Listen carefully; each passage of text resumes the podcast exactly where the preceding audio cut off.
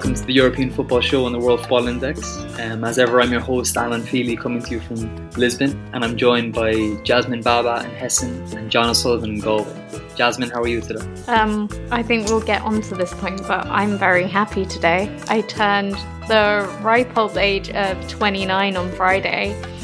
Managed to see a Gladbach win against Dortmund, which we haven't seen since 2015, and yeah, big news coming from the football world today.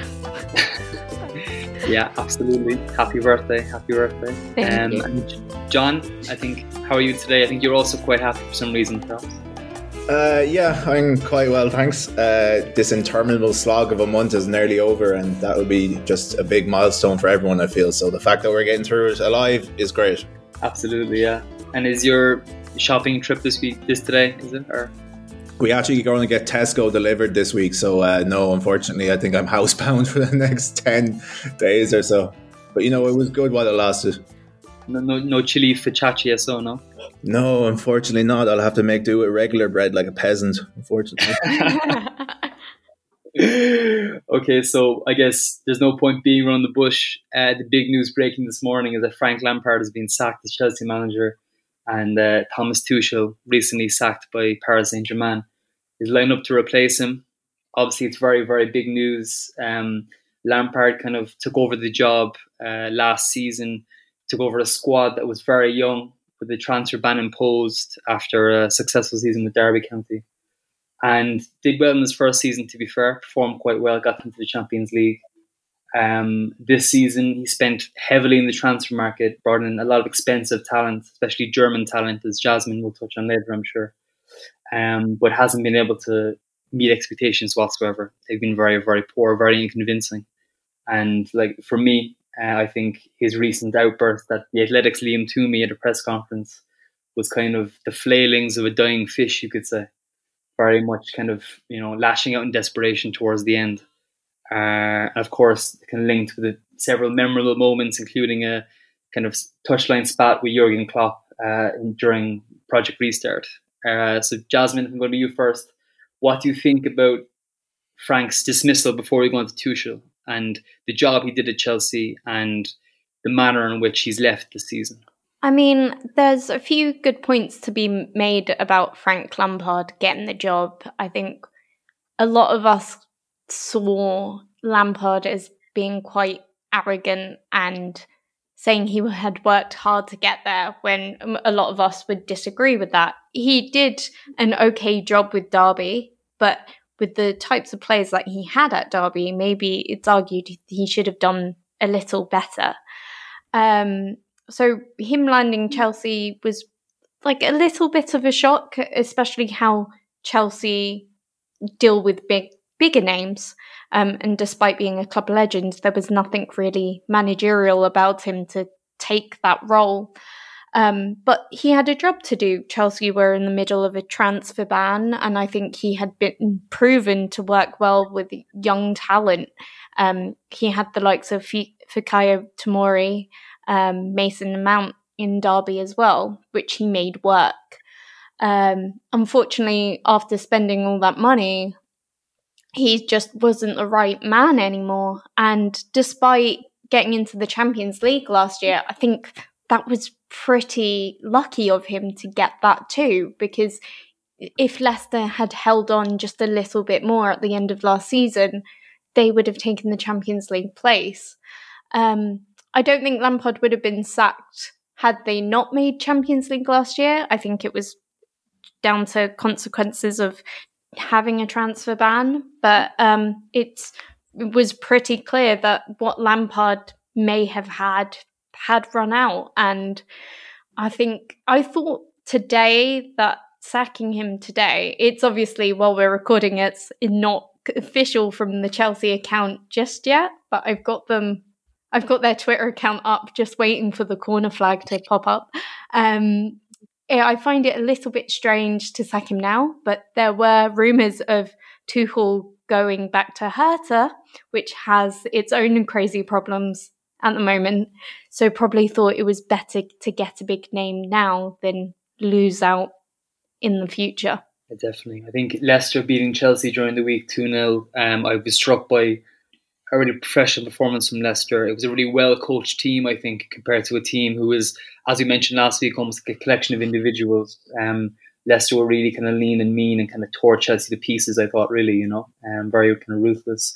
And then they beat um, Luton Town, of course, three one in the FA Cup on Saturday, or on Sunday rather. Um, Timo Werner missing a penalty, still scores for for Chelsea, um, and it was kind of almost like a a relief for them to beat Luton. That's the situation they're in right now. They're really kind of almost catastrophe after catastrophe. Um, so, John, for you, what do you think about um, Lampard's reign at Chelsea? I was kind of struck that it's quite similar to maybe Ronald Koeman at Barcelona in terms of when you have a bad situation at the club, like Barcelona have right now post the Messi burofax situation, the, uh, the kind of the middle of the presidential transition, um, and Chelsea had with the transfer ban when you bring in a club legend like that, it almost buys them a bit of extra credibility from the fans because they're slower to turn on somebody than they would on somebody who's kind of coming in from the outside. So, what did you make of his appointment and also of the way his reign went? Yeah, I also felt that when Lampard came in, he had this immediate fall guy off the transfer ban to kind of buy himself a little bit of leeway.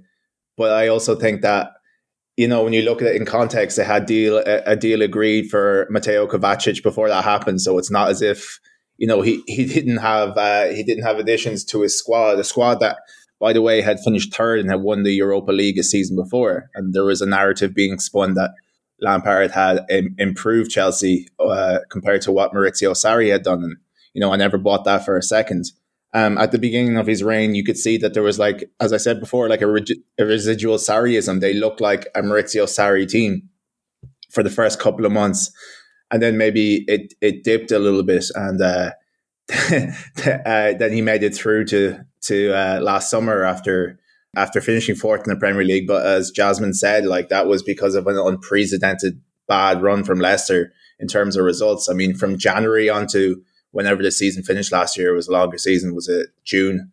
Uh, Leicester basically registered relegation for him and they had a plethora of injuries. So I think they were kind of fortuitous in how they got into the Champions League.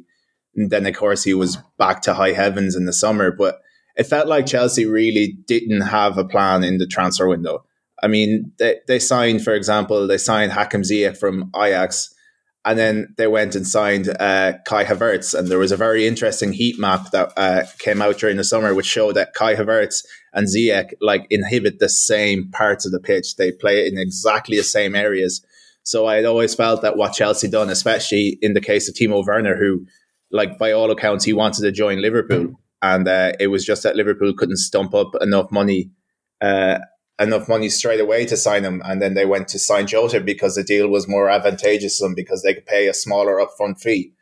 So I I think a lot of what Chelsea done in the summer was opportunism because they ha- had a billionaire owner. FFP was relaxed, and a lot of these players who wanted to move elsewhere, for example, would Kai Havertz have gone to Bayern Munich if Bayern Munich hadn't signed Leroy Sané? So a lot of those players who probably would have gone elsewhere if they had their own choice went to Chelsea, and then you thought maybe their their heart wasn't in it, and uh, was there a plan for them to succeed? So I don't think it was. So Lampard Lampard get will get the brunt of it, and he deserves it because he hasn't improved Chelsea one iota. But I also think the club has a lot to answer for because there doesn't seem like there's a solid plan at all in place there. For sure, and also of those attacking players you mentioned, it seems to me that Mason Mount is his favourite. You know, there's the guy he kind of loves using. He trusts them very much. So it really did speak to kind of a lack of uh, overarching planning and kind of coherence in Chelsea's part for sure. Um, just touching on Thomas Tuchel, he always struck me as a kind of character who wasn't built for PSG. He's built for a kind of a team who's maybe fighting to become one of the true elite, you could say. Um, I think he works best with younger players who can kind of influence more and who can adapt to his system as opposed to him tailoring a system to the players he has and to their egos, like he would have with Mbappe and Di Maria and Neymar, for instance. Um, but if he does come into Chelsea, Jasmine, like I, I think the Premier League could be quite worried, couldn't they? Because they have such a strong squad that a fresh person coming in with a clear kind of tactical picture could really cause damage, couldn't they? Um, I'm yeah, I'm genuinely worried about how well he could do at Chelsea. Um, he's one of the smartest tacticians like football coaches that I've ever listened to, and um, he has. I know there's a little bit of disagreements about him, and sometimes some of his like social like relationships with people at clubs and sometimes even players aren't it, it seems to be quite strenuous for him at times. But we have to take on what he's done in the past. He's nurtured someone who as you said young but still a household big name in Mbappe.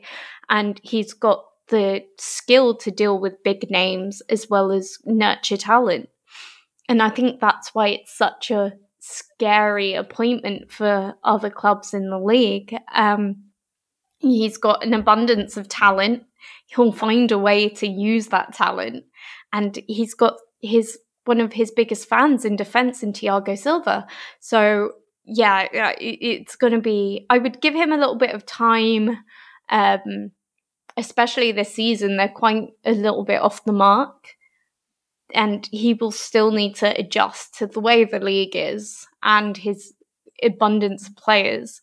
Um, but definitely in the start of next season and even the Champions League, those one-off games, mm. he could make an immediate impact on his style and what he does with clubs. Yeah, certainly. Uh, and John, for you, what do you think about the potential of maybe appointing Tuchel um, like he's always struck me as well as kind of almost being quite a proud person, quite a kind of a kind of almost a loud personality. So I'd imagine his pride would be smarting from the way his time with PSG ended after getting to the Champions League final last season and dominating domestically as they did. So do you think that him coming in with a point to prove could really spell danger for us division? Yeah, definitely. If even though if you look at the table, they're only five points off fourth. I mean, it's highly, highly unlikely that they'll mount a challenge to get into the Champions League, especially because he's not going to have that much time in the training ground. This crazily compacted schedule means is basically games recovery, games recovery. That's that's the process that teams are going through.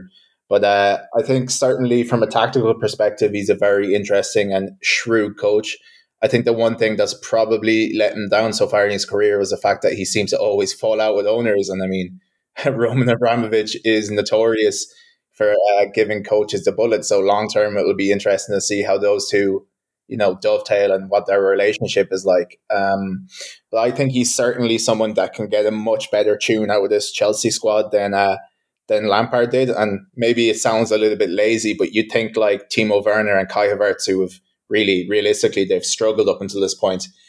They their compatriot might give them a little bit of impetus and a little bit of uh, confidence to show their true levels because, like I mentioned, they've been poor, but they're not poor players. They're just in a poor moment in a team that's not necessarily built to suit their best attributes. So if he can even get maybe 10 to 15% more out of either of those two players, well, then they have enough firepower to win a lot of games in this league. And like Jasmine mentioned as well, in the Champions League, like in one off games, they can be a very dangerous side. I mean, they went to the Sanchez Pizjuan and absolutely destroyed uh, Sevilla this season. So, like, they have the capacity in once-off games to hurt a lot of teams. So uh, they'll be interested to see how they uh, how they get on the cups. Of course, they beat Luton in the FA Cup yesterday, so they advance uh, in that as well. Yeah, for sure. The caveat to the Sevilla game was that it was a very weakened Sevilla team, um, and Sevilla already qualified as well, but still they were very impressive in that night. I remember Giroud especially was superb. But um, but speaking of Paris Saint Germain and Kylian Mbappe, they beat Montpellier four 0 the weekend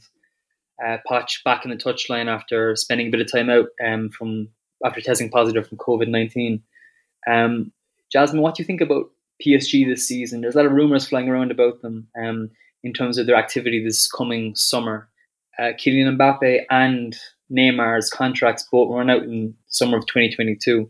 So realistically, unless they both renew this season, they both won't be there next season because PSG can't allow a situation to happen where either of them would leave in a free transfer.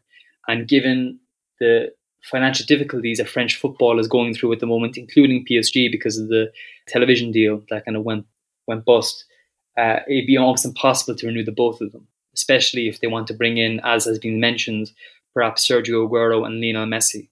So I just want to ask your opinion on who would you pick between Neymar and Mbappe? The kind of talk in Paris at the moment is leaning towards Neymar. Apparently, that's who they see the PSG hierarchy see as being the man who's leading forward their project.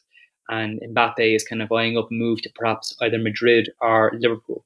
So, what do you think about that? What do you think of PSG, Pochettino's impact, where he could take the team, and also the future of Kylian Mbappe and Neymar? I mean, it, it French football as a whole is in a bit of difficulty as it is, and something. It's one of those worst, like lose lose situations. Luckily, the French league is a little bit more expansive, and I think someone like Aguero, who even though is a little bit older, can still succeed at the Ligue level, and I think he'd fit in perfectly in that PSG team, even if, as you said, either Mbappe or Neymar do leave. I think they will um, keep on Neymar. I think it's easier to keep on Neymar in that PSG team. And I think Mbappe will be the one looking to leave. I think as he's younger and achieved so much, it's now the time to take on other challenges in different leagues. Um, and leave the French football world behind to try and make mark somewhere else now. And I think in terms of money, it will be more beneficial for PSG to keep Neymar and let go of um, Mbappe. That being said, with um, Pochettino's kind of new reign, obviously he's had COVID and came back um, into managerial um, under that 4 nil win. Uh, 4 0 win against Montpellier. Um, it's kind of hard to see what style Pochettino has made the club play with right now. He's a very vertical tactician and it's quite direct. Against Montpellier, especially, there was quite a few long balls straight to Neymar and Mbappe. So it, it's kind of hard to see what kind of style this club will be. And he's got a bit of a history with that under Tottenham and Southampton, where his style of play isn't as clear as you would see uh, maybe an Allegri style or um, a Tuchel style, for instance. So it will be interesting to see how he develops that if he does lose his players or name well either Mbappe or Neymar. So yeah, it's quite an interesting time to see how they adapt and also how they ruffle Barcelona's feathers in the Champions League with all the rumours that they want to sign Messi. Yeah, certainly. Um, Leonardo's been quite, the sporting director has been quite vocal in his attempts to kind of, you know, talk up a move for Messi, uh, saying that, you know, a player like him is always of interest to us. Um, Ronald Koeman and Barcelona weren't too happy about those comments. Uh, I think the idea in Catalonia is that they're trying to almost destabilize the club before uh, their upcoming Champions League last 16 game. Uh, John, what do you think about the PSG situation? Do you think that Poch could be the man to bring them forward uh, into the kind of Champions League latter stage of this season? And do you think that their recruitment for this summer could really strengthen them if they do sell Mbappe and bring in perhaps Messi and Aguero? Yeah, it's it's it's an interesting one. I think certainly he will approve them um, against the last weeks of Tuchel's reign. I think that's absolutely for certain, and uh, they've they've started quite well already. But realistically, like without trying to disparage the league, like they should be winning next to every game in that competition. Like the the money they've spent and the squad they have compared to their rivals is just there's no competition.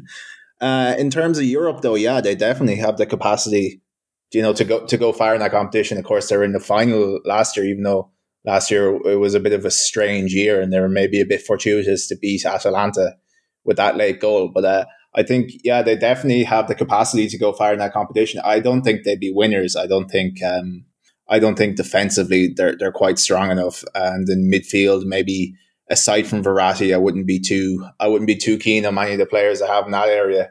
Their attack is obviously obviously very good, but like you mentioned, there's talk of one off or even both of Mbappe or Neymar leaving. I think I can certainly see Mbappe going. Um, there's talk that you know uh, he could be interested in joining Liverpool. I just think that would take that would take a bit of a, a leap from Liverpool from their usual strategy in terms of signing players. But uh, I guess with the Nike with the new Nike sponsorship at the club, that could be something that they collaborate on or work together on in the manner that Adidas and Manchester United worked to recruit Paul Pogba in 2016. So that's potentially something to keep an eye on. But I don't think if he had the opportunity presented to him to join Real Madrid and Zinedine Zidane being a Frenchman and being of Algerian extraction like Zidane himself, I don't know if he could if he could turn that opportunity down. So um, I, I probably envisage him joining Real Madrid. Messi or Neymar is a strange one because you like you mentioned with Messi being linked there, those two seem to have a very strong relationship and they seem very keen to play together once again. And Messi kind of uh, advocated for the re-signing of Neymar at Barcelona for a couple of years now. So uh, it'll be interesting to see whether Messi ends up in Paris or not. I think certainly it would be a bit of a waste, but I'm sure the money they would throw at him would be very tempting. And uh, you mentioned Aguero. I think Aguero will be an absolutely fantastic signing for PSG. I mean, if you look at it, who would you rather? And you'll know this as an Everton fan. Would you rather Moise Kean or would you rather Sergio Aguero? And even like, yes, Aguero is aging and he's had injury issues, but like his time at Manchester City has been marked by the fact that he's kind of frequently picked up injuries, but he can just come back from an injury and not need time to readjust and to find rhythm. And he can just instantly be in the goals straight away. And uh, I don't think he's a player that's ever really relied on lots of pace. It's always been about intelligence of movement and little short, sharp bursts. So I think that even it, in uh, in his age that he is, kind of coming into his mid thirties, I still think he could be an excellent signing, and I think he'd do very very well at PSG. Yeah, for sure. I think he's he's just a killer, isn't he, Aguero? Like he really is. He's kind of just one of those strikers who just scores goals for fun. Um, and also, I think it's underestimated how close he is with Messi. Like they're very very good friends. They spent every birthday together for the last um, decade or so. I think only this year was the first birthday they've not spent together in over 10 years. Um, very good friends. They played, of course, in the same uh, Argentina team that won the 2008 Olympics. Um, so if you add Neymar, Aguero, and Messi as a front three, you know, three musketeers, it could be almost like the Messi Suarez Neymar uh, lineup uh, for Barcelona back in 2015. Of course, they're all getting on a bit, but they're still killers, of course, you know. Um, Jasmine? I just do you know when you ask get asked the question who's your most favorite player outside of the your own club that you support? For me, it's yeah. always been Sergio Aguero, and I mm-hmm. was absolutely devastated when Man City bought him in 2011 for that price. It was around 30 million, 30 30-ish million and yeah. i just thought we needed a clinical striker at the time like him and i always adored him and when Man City came with that offer, I was like, that cheap for him. It was going to be, he was going to be world class for them. And it's still 10 years later, haunts me to this day. yeah, for sure. He's a fantastic player. Um, elsewhere in France, a couple of interesting derbies. Lyon beat Saint Etienne 5 0, and uh, Monaco beat Marseille 3 1. A couple of interesting games there.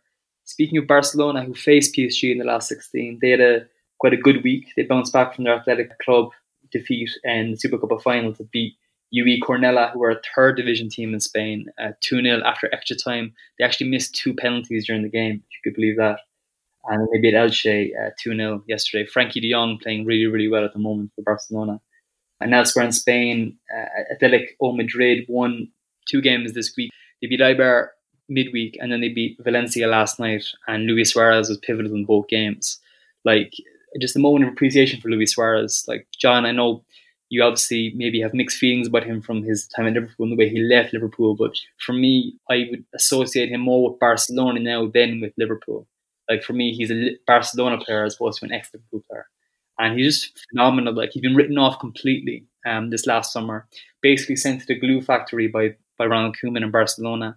Messi was desperate for him to stay, and Barcelona didn't agree, sent him on his way to a direct rival for no transfer fee. It's quite remarkable, really.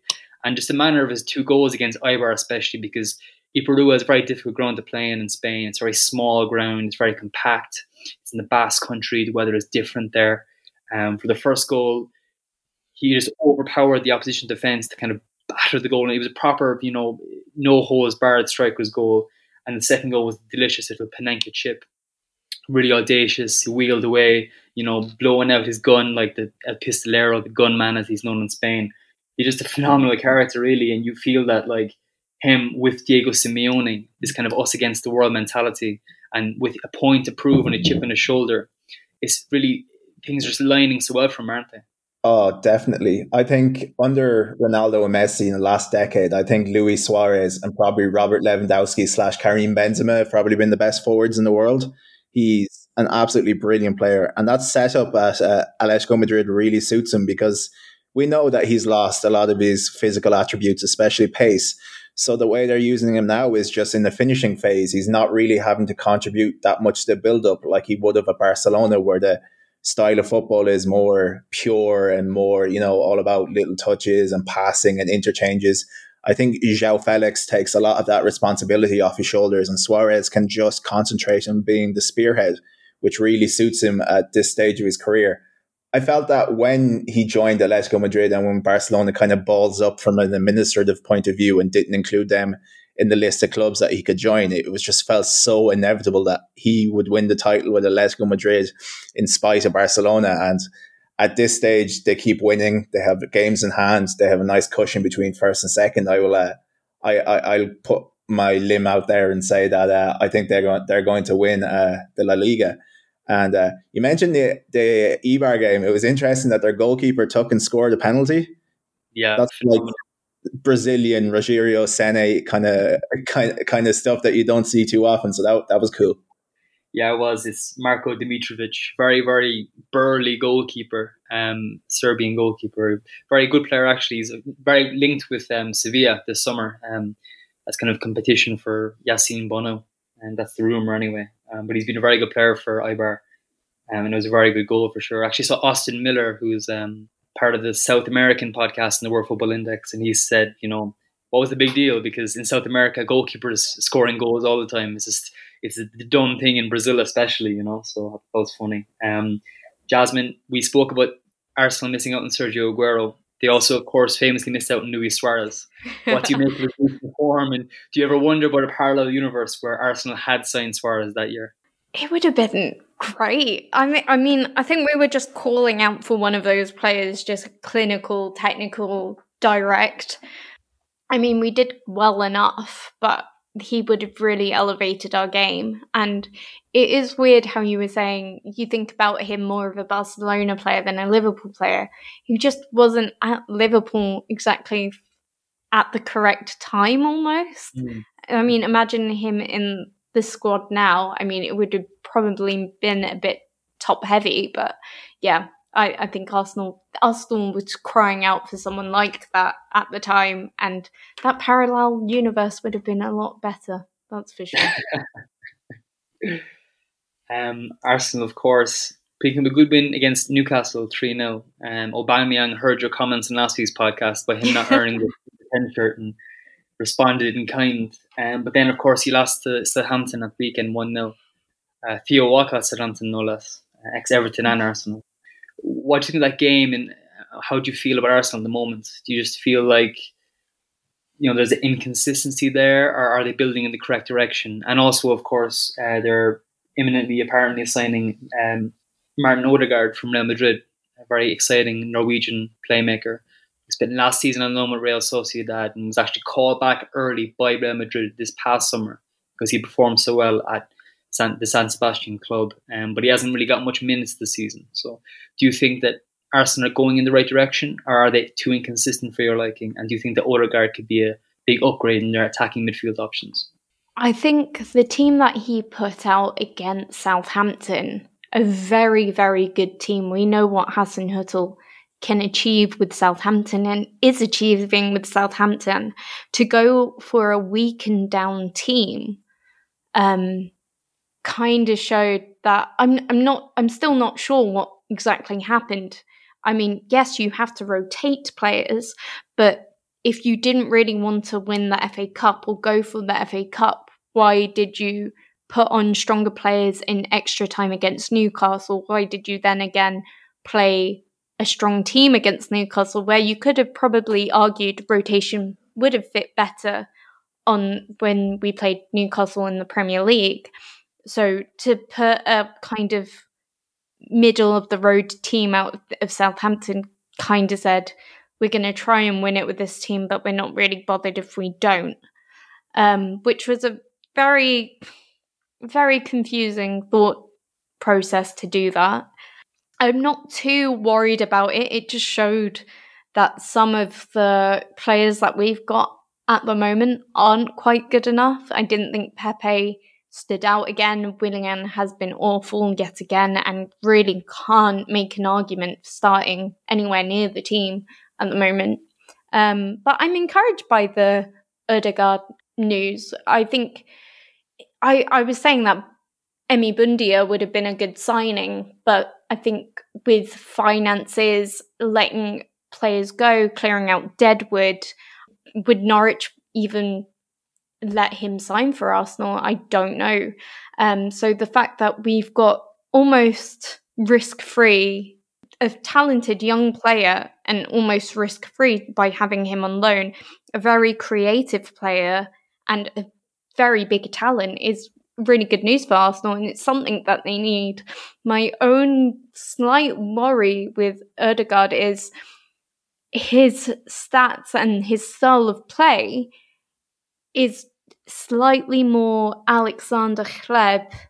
And I think we may need someone a bit more like Aouar, who is a, just a little bit more direct when it comes to shooting. Um, but, you know, as I said, it's risk free. Emil Smith Rowe can't play number 10 all the time. We're going to have to rotate. And he is, I'm quite excited to see him play for us. It's a very brave move on his part, I think, because, you know, I think it's actually it's underestimated in football how difficult it is to switch leagues and to come into environments, especially when you're coming in on loan as a young player. And he's not had that much game time in his career so far. Like he thrived at Real Sociedad last season, for instance, but post lockdown, amid their collective kind of downturn in form, he also had a downturn in form. And when he went back to Madrid, it was always going to be a tall ask. But you know, they're they're kind of having a difficult situation at the moment where at board level they want to focus on bringing in young talent. But Zidane is obviously more focused on results, and he's narrowed down his selection of his team to the old guard, to Toni Kroos, to Luka Modric, to Casemiro, who, mm. when they're on song, there's not many better midfield threes in the world than that, you know. Um, so it's quite difficult for him to break in there. Um, John, what do you think about the Odegaard signing? I think Danny Ceballos said some interesting things in an interview during the week. He was talking about the adaptation to the Premier League, and he said that while he had been warned that it was going to be difficult physically, he didn't realize how difficult it was going to be. And he said no matter who he spoke to, whether it was Thomas Partey or other players who came from Spain to England, they're all struck by the intensity of the football and the difficulty in adapting to it. So, do you think that he could have trouble adapting to the situation? Do you think he's the right man for Arsenal? Um, because you know, coming into this situation this season, especially with the condensed schedule, it's really quite ruthless, isn't it? Like, oh, absolutely. Like there is no room for maneuver. It's either you got to hit the ground running. Um, it's a six month loan, and there doesn't seem to be an option at the end of it, which is which is interesting. So I'd be fairly confident, given how young he is, and given the fact that as a very young player playing in Norway, he made his debut at 15. He trialed at a lot of Premier League clubs, be it Liverpool. I think he might have been at, I think he might have been even at Chelsea, and so he he would have you know even a tiny bit of experience of the intensity of English football. But I'd be confident that if he had stayed longer in Arsenal than six months, that yeah, he would adapt to it just because he's so young. But uh, he's a very talented player. Uh, Jasmine is right. Emil Smith Rowe, who I've been very impressed with. I kind of thought after he didn't really do much at uh, Leipzig when he was on loan there that maybe, you know, he was a bit overhyped and maybe not quite as good as what people had said, but he's been superb lately. He's a very smooth player, very good technique. He seems to have a lot of vision and has an eye for a pass. So he's impressed me. But yeah, especially in this really condensed season, he, he can't play all the time. So so to have a quality operator like Odegaard, who is very good because he was very, very impressive at Sociedad last season, uh, will be a really good fill up for the club. And they've also signed Matt Ryan on loan uh, to be their number two keeper, who um, demonstrably will be uh, an upgrade on uh, Runarsson, who was very, very poor in the few occasions I've seen him, especially in the League Cup against Man City. So uh, that's that's two very good moves to them, and I think slowly Arteta is starting, you know, to to kind of shape up his squad. They're going to be inconsistent, I feel, as uh, we've seen lately. They've had a decent run, and then of course put out with a cup with a with a very weakened team against Southampton. A decision I kind of found hard to understand, given that it would be a realistic route back into Europe they're the defending champions. But uh, nevertheless, I think uh, he will be a good signing. And whether he hits the ground running will be interesting to see because he hasn't played a whole lot for Real Madrid. And just, just to make a broader point, it just doesn't seem like Zinedine Zidane has a fantastic record with developing younger players. I mean, would Valverde be one of the only kind of in inverted commas success stories of a young player who he who he's improved since he's been there? He'd even bring in Valverde though. It was actually Santiago Solari who did that. Um, and when Solari was in charge that brief spell, obviously didn't go very well. But he brought in Sergio Reguilon into the team, who's since gone on to do quite well at Sevilla and now Spurs uh, and also Valverde, and also um, you know other, other players too. So it's kind of strange the Zidane situation because he's so reliant to the old guard. Um, like they had a kind of a strange week. They they won four one at Alaves, who were actually celebrating their centenary on uh, Saturday evening, uh, but they actually lost uh, two one in the Copa del Rey to third tier Alcoyano on Wednesday night, which is a remarkable result. Really, you know, it's kind of almost unprecedented to, to lose in that manner to such a, a minnow. Um, but yeah, it's, weird because the Madrid press were joking during the week because whenever Zidane comes under pressure, the old guys step up. Like after the Alcoyano game, you know, he was under pressure, of course, and he was actually COVID positive, so he wasn't even at the game on Saturday night. But you know, they responded in kind with the old guard. Uh, Eden Hazard even playing quite well. Um, but then going back to the point we made about um, foreign players adapting to England. Like I thought on Sunday afternoon, it was kind of a tale of three midfielders, you could say, because you had Thiago, Bruno Fernandes, and Paul Pogba. Now, Pogba, I thought he played very well. I thought he was kind of in a more defensive role than normal. He was in a more humble role than normal. Um, I thought he did a job very well. And he's obviously in very, very good form at the moment. I, I saw you tweet, John, that you think he's playing for a move. Um, but do you think there's a chance that maybe he's actually kind of locking into almost a tournament mindset like he did for France in 2018, and he can see the light at the end of the tunnel, and he's kind of putting together a collection of performances to push for something big.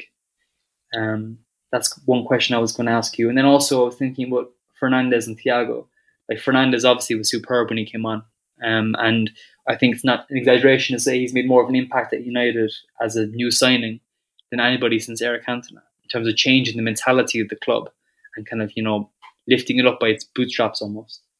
And then with Thiago, for the third part of this question, like we've waxed lyrical about him, you know, so much uh, in, in, this podcast, especially. Like he's a fantastic footballer, that's undoubted. Um, I saw a tweet during the week labeling him, uh, was it Thiago Sebastian Veron? I think it was. I know you responded to that quite strongly on uh, on Twitter.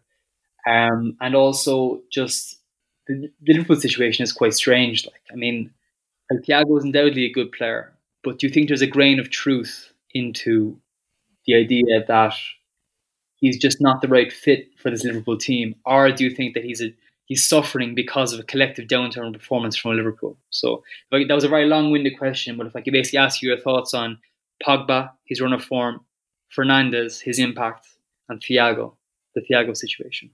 Yeah, well, first thing on Pogba's run of form, I mean, this guy has all the ability in the world, and like the stumbling block for his progression so far has just been consistency. And now, whether that's like a concentration thing or an application thing, uh, remains to be seen, or whether he's motivated because he has flirted with Juventus and Real Madrid in the past.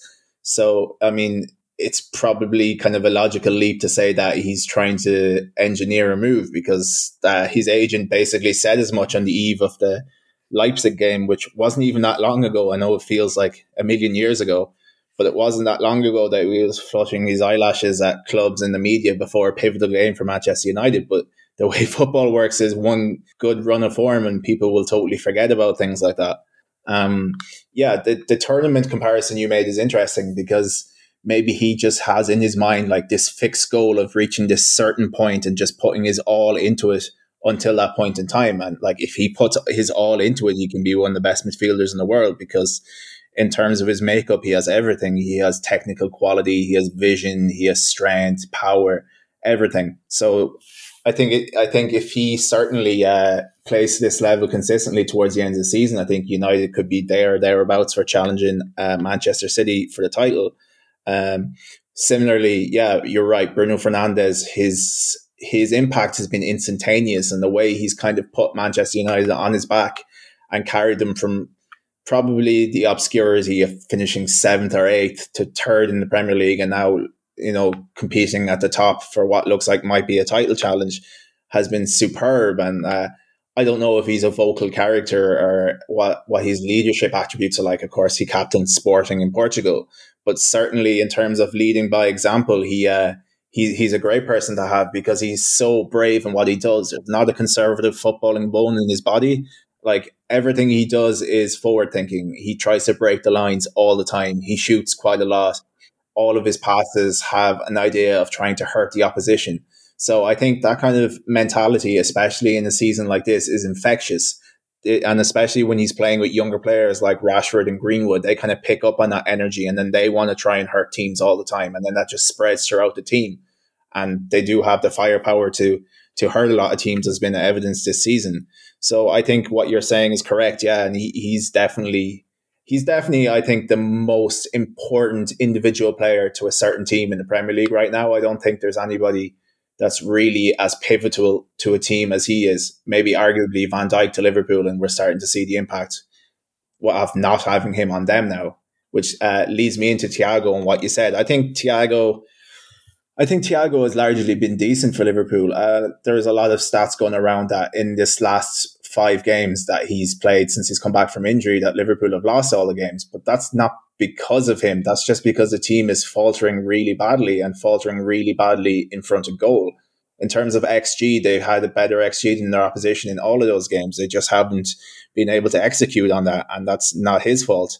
As with the comparisons for once Juan Sebastian Veron, well, Veron wasn't a success at United nor Chelsea. And he was playing in teams that were in a really good moment and he just couldn't exert his influence on them. Whereas Thiago right now is playing quite well in a team that's playing very poorly. But you also have to look at it in a broader context. The fact of the matter is, is that Thiago is playing as the number six, but as a number six, he's expected to be a defensive shield, and that's just not in his makeup. He's a playmaker, he's an orchestrator, he's a guy that you delegate your creative responsibility to. He's not the kind of guy that you want Paul Pogba running at and you're going to expect him to win a physical tussle with him. That's just not in his makeup. So he's being asked to do something that's totally alien to him in a new league after having COVID, after having a long injury, whilst the team has been really struggling. So I think that's a bit of. Uh, I think it's a, certainly a false equivalence to compare him to Veron, and uh, I think largely he's been quite good for Liverpool. And the unfortunate thing is, is that their best defensive midfielder, because of the way the injuries has happened, has had to play at centre half. That's uh, Fabinho.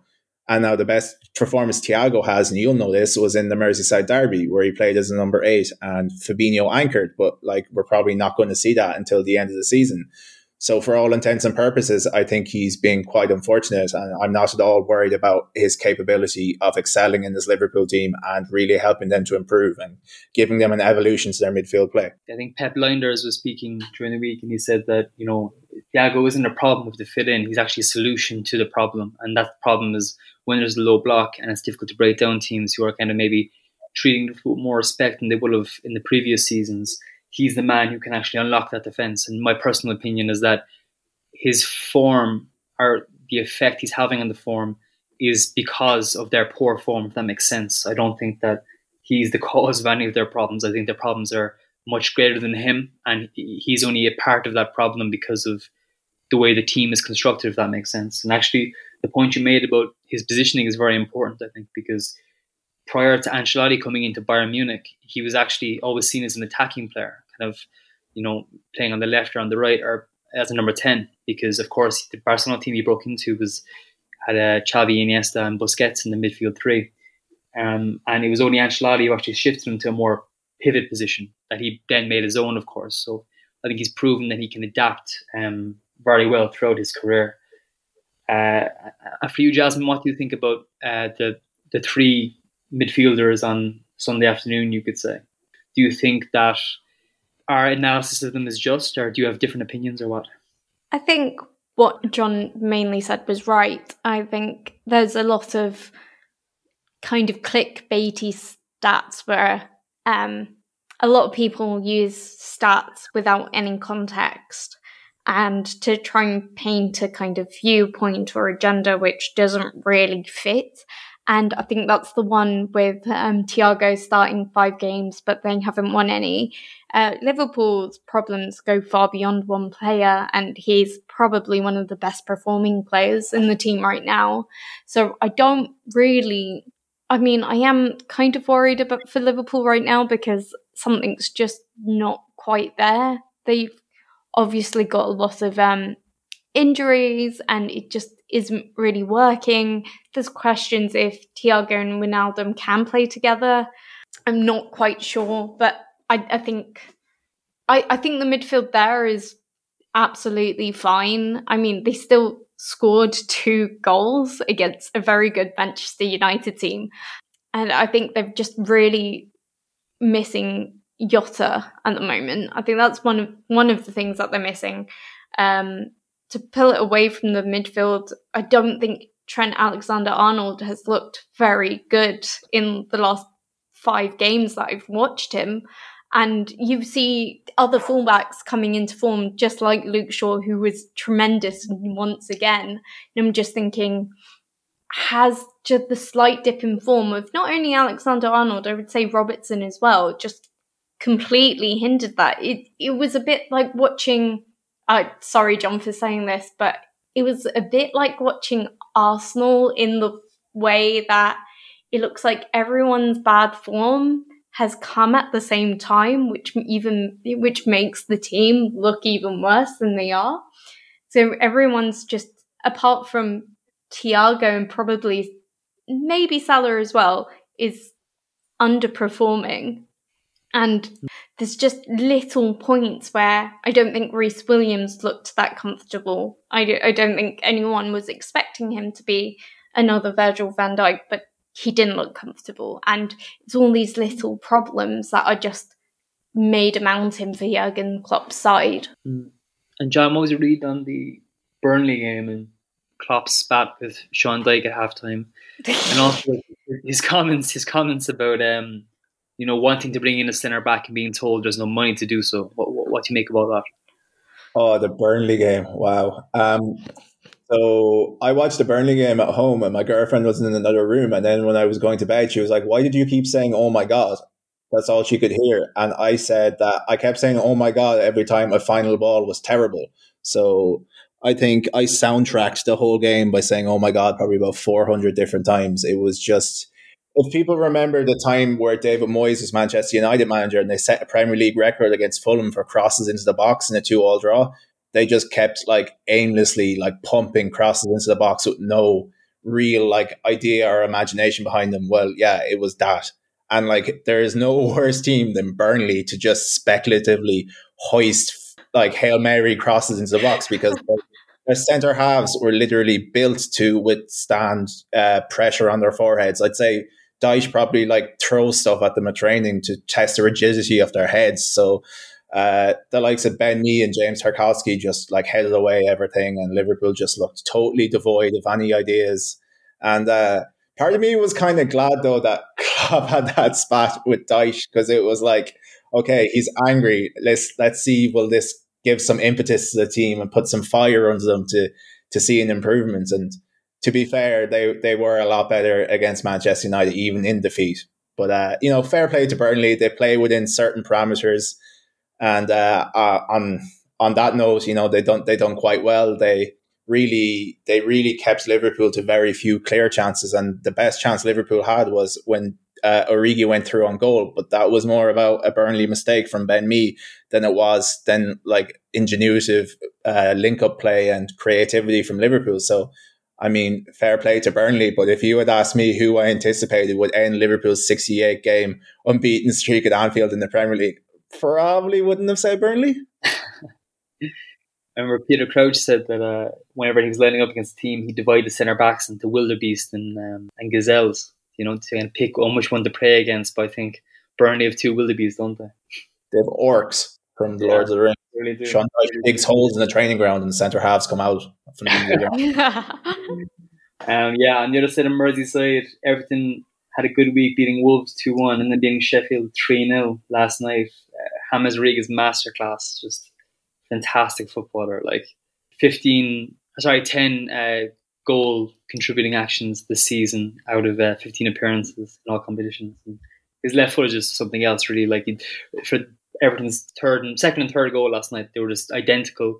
Uh, James crossing a corner kick perfectly on a plate for uh, and then Yerry Mina. Uh, a good result for them. Uh, and then moving on into Spain in Seville, uh, both Seville teams are playing. Sevilla beat Cadiz 3 0. Uh, Youssef En-Nesyri has been linked with West Ham United, actually scored a hat trick. And second hat trick this month. He has scored one against Real Sociedad earlier in the month. So they're in a in quite a purple patch of form, heavily linked with West Ham. And uh, Real Sociedad drew 2 2 with Real Betis. And actually, it was Sergio Canales got Betis back to 2 1 after being 2 0 down. And then Joaquin, who was playing his first minutes of 2021 after testing positive earlier in the season, came on to score a last minute equaliser, 92nd minute. And he actually became uh, the first player to score in four decades of Spanish football in the top two divisions, the 1990s, uh, the 2000s, 2010s, and 2020s, which is quite a remarkable stat, really. Um, and then moving on to Germany, um, some interesting games there, Jasmine. Uh, Bayern beat Schalke 4 0, hat trick of assists from Joshua Kimmich. And also Hertha Berlin um, lost 4 1 to Werder Bremen. Uh, what are your thoughts on those games? Um, the Hertha Berlin game was pretty much the uh, highlight highlight of the the games. I mean, it's the ones with the most consequences. Bruno Labbadia, that's his name, was sacked, along with sporting director Michael Preetz. And um, it, it's a bit of a weird time at Hertha Berlin. They're a team that were trying to break that top six four kind of mold, trying to be the new elite club. They've pumped in quite a bit of money. They've got it, it's basically a Chelsea light that was going on around there. They pumped in quite a bit of money. They've got different um, individual players with so much quality, including Matheus Cunha. And they just got absolutely spanked at home by Werder Bremen, who is right next to them in the bottom of the table, just outside of the relegation places. So um, the CEO and board members have decided to have a complete clear out. Uh, the sporting director, Michael Preetz, had been there since well, he was assistant manager in around 2003, became sporting director in 2009. So it's a good 11 years of work that he's been there. They've gone through um, relegations and promotions, and they're just expecting something more from Hertha now. It's it was kind of interesting because a few people were linking uh, Tuchel to the Hertha job, which I think may have made Chelsea step up their game. I don't think even Tuchel would have gone. I think he was even for that project too big for them. And now it's seeing who gets the sporting director job. There's um, rumors of Ralf Rangnick getting that, and then obviously the appointment of the head coach depends if it, they get along and wants to work with Ralf Rangnick, who can be quite although amazing, can be quite controlling of things at times. Um, so it's going to be pretty interesting the next few weeks what exactly happens there. They've um, put ex manager and ex player Pal Dardai into the helm of head coach until the end of the season, um, who should get them running enough to finish mid table. He's a good manager, was a good manager for them in the past, and only went down to become a youth coach because him and the sporting director Michael Preetz didn't really get along and see eye to eye. So, uh, but elsewhere, apart from the Hertha Berlin, it was another good week for Bayern Munich as Leipzig lost once again. When I said earlier, a couple of weeks ago, Leipzig had only conceded nine goals, they've now conceded 17, around eight goals in their last four. Um, so yeah, it's a little bit worrying from Leipzig. Um, Leverkusen again, that chasing pack once again with odd results. It was a very good weekend for Frankfurt. Frankfurt, Gladbach, and Wolfsburg all winning, and a very terrible week for Dortmund, who dropped into seventh because of Gladbach winning against them. And yeah, it's to see if Dortmund also want to keep Terzic till the end of the season because right now they don't look like they're going to even qualify for the Europa League, and their stats, underlying numbers, have gone way down since Terzic's appointment. Yeah, Dortmund, the battle of the Borussias, Dortmund and Gladbach was really an entertaining game. I thought the four two, very good game. Um, John, you wanted to touch on Galway United. Bit of interesting news from them this week. Yeah, yeah, my local club, and uh, who have appointed a female first team head coach. So it's been described to me as the Steve McClaren role under Alex Ferguson at Manchester United. So by all accounts, she's going to run the training and do all the preparation, while John Caulfield, Emmanuel Noel, as a Cork City fan, um, he'll be the overseer as such. And I know that she is a very, very impressive pundit. She's probably the best pundit I've ever heard on Irish TV in terms of actually talking about football and not tired all cliches about wanting it more and about personality and just things that they can trot out to cover over the fact that they haven't done any research. She's clearly she's clearly a student of the game. Her her coaching career has been very impressive to date. She's worked in the WSL in England. She's worked with the male Northern Irish football team. So I wish her the best of luck, and I think it's a momentous appointment in terms of equality and. Uh, just not only that in terms of a quality operator, I think that she has all the tools to make a very good to make a very successful time of her appointment there. And uh, Galway United are really pushing the boat out in terms of trying to get promoted, and they've always been described as a sleeping giant in terms of uh, the League of Ireland. So hopefully they get promoted and are back with the big boys next season. Yes, certainly. I think that one thing you know Brexit will happen for Irish football is that it's kind of almost forcing them into change, aren't they? And that combined with the appointment of Stephen Kenny as the uh, head head coach of the national team it kind of really feels like there's a shift in Irish football towards a kind of a different way, maybe more modernity, more forward thinking, almost a realization that the old way isn't the best way and that things need to change, you know. So hopefully that will uh, bear fruit in the near future, both domestically and for the national team. Absolutely. And you see that young kid from Shamrock Rovers who's due to be joining Inter Milan. So perhaps now more players will look towards the continent, which I think is probably it's probably better for Irish football in the long run because invariably a lot of clubs in Europe wouldn't have the money that the Premier League clubs have, so they don't really turn to short term solutions as often. So they like to build from within their academies and make kind of smaller money acquisitions. So you think if some of these kids go abroad, they'll get more opportunities to play. Definitely, definitely, and come back then with new ideas, even as coaches, perhaps. You know, I think it's it's only a good thing, really, isn't it? Like, um, but just we're almost out of time, but just finally, I know Jasmine, you wanted to touch on one of the more hard hitting stories of the week um, regarding a certain Spanish striker, formerly of Liverpool and Chelsea and Atletico Madrid.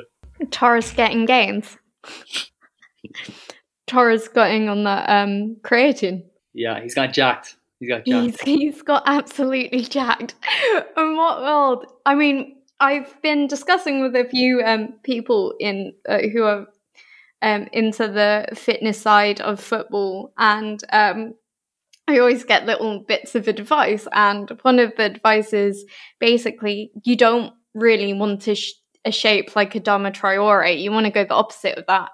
Yeah. Players do light upper body work, do a lot of sprints and runs, cardio, and then a lot of leg work, which I even joked in our little chat before we came onto the podcast that Eden Hazard takes very, very seriously.